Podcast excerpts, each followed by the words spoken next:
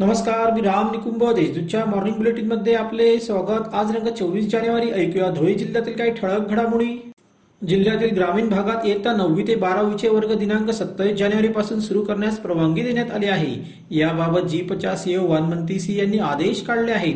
याबाबत मार्गदर्शक सूचनाही देण्यात आल्या आहेत. धुळे येथे सात केंद्रांवर राज्य सेवा पूर्व परीक्षा सुरळीत पार पडली.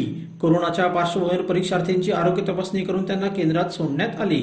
प्रत्येक केंद्रावर पोलीस बंदोबस्त तैनात करण्यात आला होता. एसटीचा संप सुरू असल्याने कर्मचाऱ्यांचे वेतन बंद आहे. त्यामुळे त्यांच्यासमोर कुटुंबाच्या उदरनिर्वाहाचा प्रश्न निर्माण झाला आहे.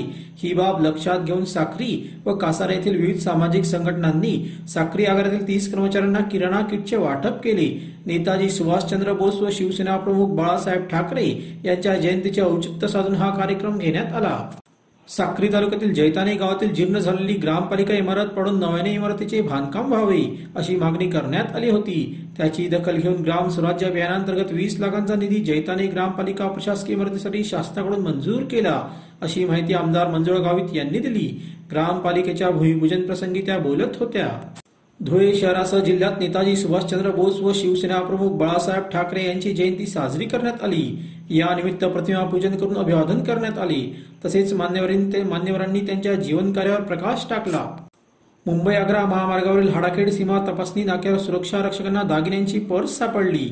त्याच दरम्यान पर्स शोधत आलेल्या नव दाम्पत्याला त्यांनी पोलिसात हजर केली. पोलिसांनी दाम्पत्याला धीर देत खात्री करत त्यांना पर्स परत केली.